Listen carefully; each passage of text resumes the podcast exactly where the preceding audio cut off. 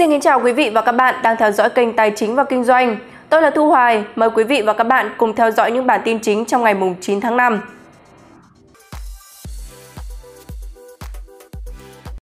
Nợ tiêu dùng tại Mỹ tháng 3 tăng. Trung Quốc đang phải đối diện với vô vàn thách thức. Đề xuất gia hạn 20.000 tỷ đồng thuế tiêu thụ đặc biệt với ô tô sản xuất trong nước hơn 780 triệu cổ phiếu VN Direct niêm yết bổ sung giao dịch vào giữa hoặc cuối tháng 6. Maxan sắp niêm yết bổ sung 236 triệu cổ phiếu.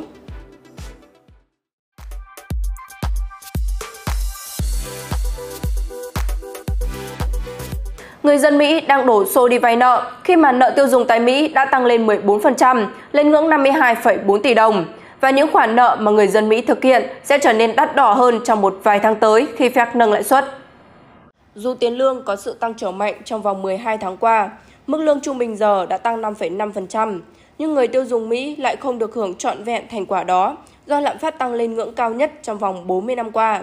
Chi phí lương thực tăng gần 9% và một gallon xăng hiện tại có giá 4.279 USD. Việc thanh toán các khoản nợ thẻ tín dụng cũng trở nên khó khăn hơn rất nhiều.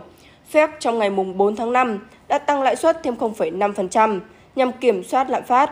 Điều đó đồng nghĩa với lãi suất các khoản vay thẻ tiến dụng, các khoản nợ mua ô tô cũng tăng theo, tạo ra gánh nặng tài chính đối với các hộ gia đình. Những khoản vay mà người dân Mỹ thực hiện cũng đắt đỏ hơn trong một vài tháng tới, theo Matt giám đốc nghiên cứu tín dụng tại Lending Tree. Theo ông, xu hướng gia tăng nợ xuất phát từ hai yếu tố. Đầu tiên, nhu cầu mua sắm của người dân bị đè nén trong thời gian đại dịch.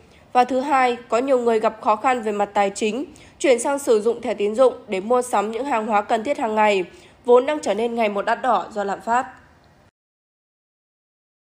Trung Quốc phải đối mặt với rủi ro giảm phát to lớn cùng với vô vàn thách thức. Bên cạnh đó, hoạt động sản xuất và dịch vụ của Trung Quốc giảm mạnh trong tháng 4. Trung Quốc trong hơn một tháng qua bị ảnh hưởng nặng nề từ dịch bệnh COVID-19. Dữ liệu kinh tế công bố gần đây cho thấy hoạt động sản xuất và dịch vụ của quốc gia này đều giảm mạnh trong tháng 4 vừa qua. Ngoài ảnh hưởng từ lệnh phong tỏa phòng dịch khi Trung Quốc quyết tâm theo đuổi chiến lược Zero Covid và quá trình siết nợ tín dụng, đà tăng trưởng chậm lại của nền kinh tế số 2 thế giới sẽ có tác động lan tỏa. Chuyên gia Steven Roth cảnh báo rằng Trung Quốc đã đánh mất vai trò trụ đỡ nền kinh tế toàn cầu, giống như trong giai đoạn hậu khủng hoảng tài chính 2008-2009. Từ năm 2009 tới năm 2012, Trung Quốc tăng trưởng mạnh mẽ mỗi năm tới 8%, và chính điều này đã giúp nền kinh tế toàn cầu không lún sâu thêm vào suy thoái, ông cho biết. Nhưng phép màu đó không còn, Trung Quốc đã không thể gồng gánh thế giới như nhiều năm trước nữa. Đó chính là thách thức mà cả thế giới phải đối diện. Cập nhật tình hình tin tức trong nước, thì Bộ Tài chính vừa có tờ trình gửi chính phủ về đề xuất gia hạn 20.000 tỷ thuế tiêu thụ đặc biệt đối với ô tô sản xuất trong nước. Bộ Tài chính cho rằng đây là giải pháp hỗ trợ cấp bách cho doanh nghiệp sản xuất, lắp ráp ô tô trong nước và được thực hiện trong năm 2022 nên cần ban hành ngay. Do đó, Bộ đề xuất chính phủ cho phép nghị định có hiệu lực kể từ ngày ký đến hết 31 tháng 12 năm 2022. Sau thời gian gia hạn theo nghị định này, việc nộp thuế tiêu thụ đặc biệt đối với ô tô sản xuất hoặc lắp ráp trong nước được thực hiện theo quy định hiện hành. Đánh giá tác động của việc áp dụng chính sách này đến thu ngân sách, Bộ Tài chính cho biết Số thuế tiêu thụ đặc biệt bình quân mà các doanh nghiệp sản xuất lắp ráp ô tô trong nước nộp cho ngân sách nhà nước dao động trong khoảng 2.400 đến 2.800 tỷ đồng trên tháng.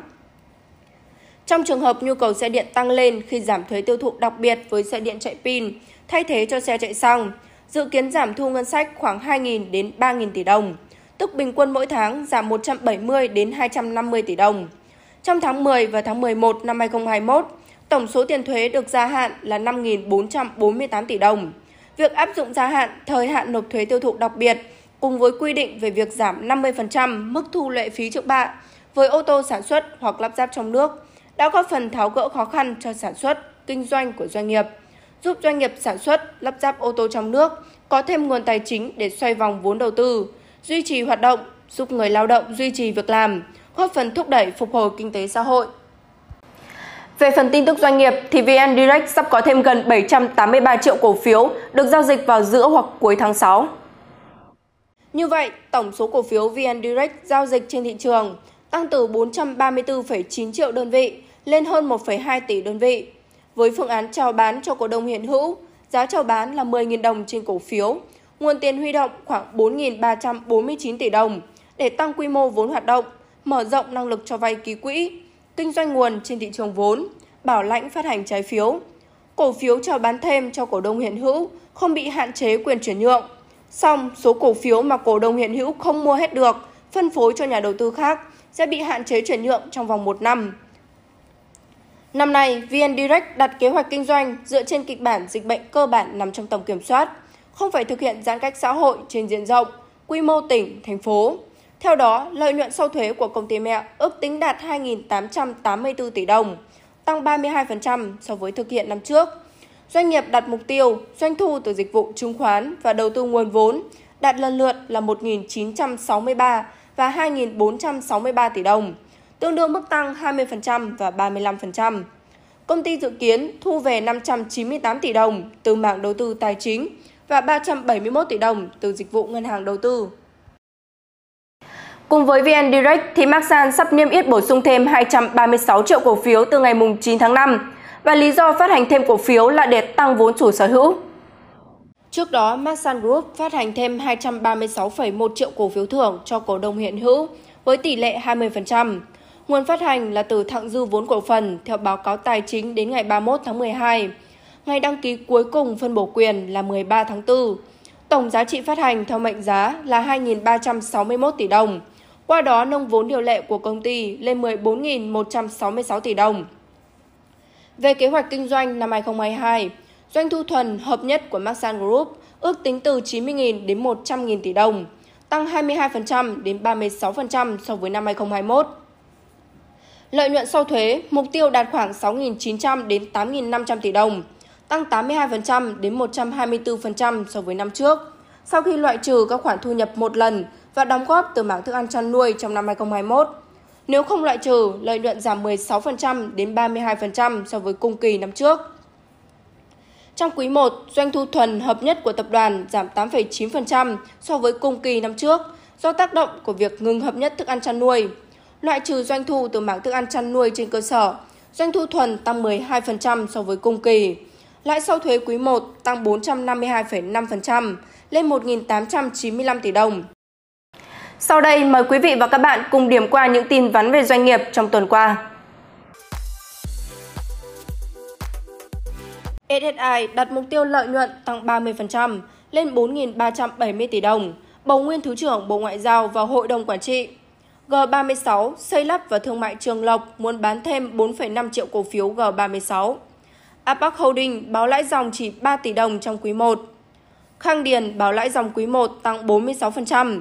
PVGas báo lãi tháng 4 đạt 4.544 tỷ, tăng 61% so với cùng kỳ. SCB báo lãi quý 1 đạt 457 tỷ đồng, tăng vọt 71% so với cùng kỳ. Thiên Nam đặt kế hoạch lãi 140 tỷ đồng, dự chi cổ tức 20 đến 25% trong năm 2022. DigiOne đặt mục tiêu lợi nhuận tăng trưởng 55% trong quý 2 năm 2022. Sau đây mời quý vị và các bạn cùng theo dõi tiếp bản tin chứng khoán. Mở cửa phiên giao dịch ngày 9 tháng 5, thị trường chìm trong sắc đỏ trước áp lực bán mạnh của các mã cổ phiếu có vốn hóa lớn. Chỉ số tâm lý thị trường Topi hôm nay trong phiên trước cũng dừng ở mốc 20, sợ hãi cực độ. Vào phiên chiều, áp lực bán đã bị đẩy lên mức cao và điều này khiến các chỉ số lao dốc. Số mã giảm trên HOSE là 445, gấp 16 lần số mã tăng. Trong đó có đến 221 mã giảm sàn. Toàn bộ các mã thuộc nhóm ngành như bất động sản, xây dựng, chứng khoán, ngân hàng, dầu khí hay thủy sản đồng loạt giảm sâu. Động lực của thị trường hiện tại hoàn toàn bị chi phối bởi vấn đề tâm lý và giao dịch kỹ thuật. Mặc cho các phân tích vĩ mô vẫn cho rằng định giá thị trường hiện đang rẻ, kết quả kinh doanh quý 1 tốt ở nhiều mã. Gần như toàn thị trường vẫn đang bị bán tháo như nhau. Kết thúc phiên, VN Index đóng cửa mốc 1.269,62 điểm, giảm 59,64 điểm. HN Index đóng cửa mốc 323,39 điểm, giảm 20,07 điểm. Và phiên giao dịch ngày hôm nay, các mã cổ phiếu có tác động tiêu cực nhất lên sàn VN Index phải kể đến TCB, VPP hay BID. Đáng chú ý, thanh khoản trên sàn HOSE hôm nay đã có chút cải thiện, đạt 18.731 tỷ đồng, và khối ngoại cũng đã quay trở lại mua dòng ở mốc 573,61 tỷ. Và đối với bức tranh thị trường vàng ngày hôm nay thì gap vàng vẫn duy trì ở mức cao. Sự chênh lệch giữa giá vàng SJC và giá vàng thế giới được quy đổi ở mốc 16.041 triệu đồng trên một lượng, tương đương 29,56%. Phần tin vừa rồi đã khép lại bản tin của chúng tôi ngày hôm nay. Xin cảm ơn quý vị và các bạn đã quan tâm theo dõi. Xin kính chào và hẹn gặp lại trong các bản tin tiếp theo.